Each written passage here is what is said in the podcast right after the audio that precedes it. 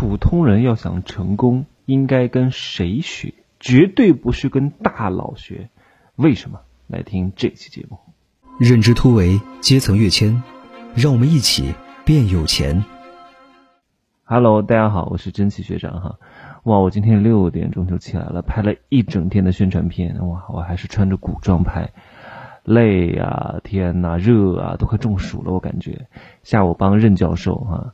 白呃白俄罗斯国立大学的教授拍了一个采访，哎呀，我告诉你，真的有些东西啊，我不能在这个喜马拉雅上讲，毕竟这是公共的平台，有些话不能乱讲，有些真相的东西，只有你跟我链接了，认识我本人了，才能听到，我才会讲，讲不了那么多啊。我说了，我讲的东西都是比较真相的。这个世界上，凡是有人出书给你讲的东西，都是。啊，真的都不是太真相的事情，太真相的事情不会讲的。你学那些人，你学不成，复制不了，不能成为他的。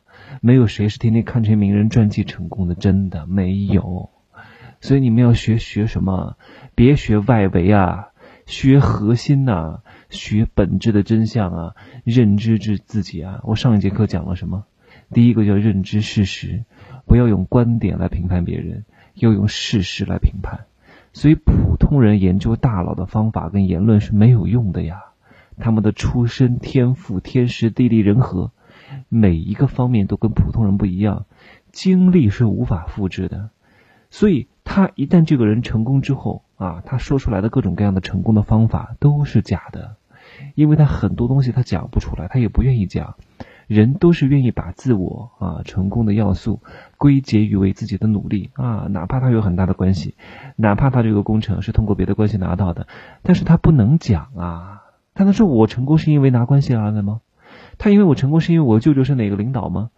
啊，他不可能讲的吧？他都会说因为我努力啊，因为我怎么样，因为我学习好，因为我抓住了什么机遇。这都是一种反向的解释，事后诸葛亮。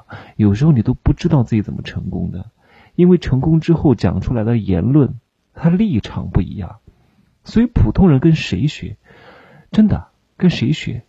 我说了，经常要抓住你周边那些比你想的远啊，比你做事快，比你有谋略的朋友，离你最近，和你资质差不多啊，但是走得快一步的人，他们的经验跟教训。是非常容易直接借鉴和模仿的。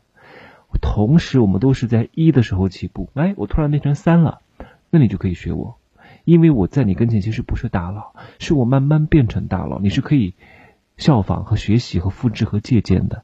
最怕的就是啊，视而不见啊，你成功了，因为你怎么样怎么样怎么样，我学不来，我就不学，我觉得我挺好的，哼，挺好的，是挺好的。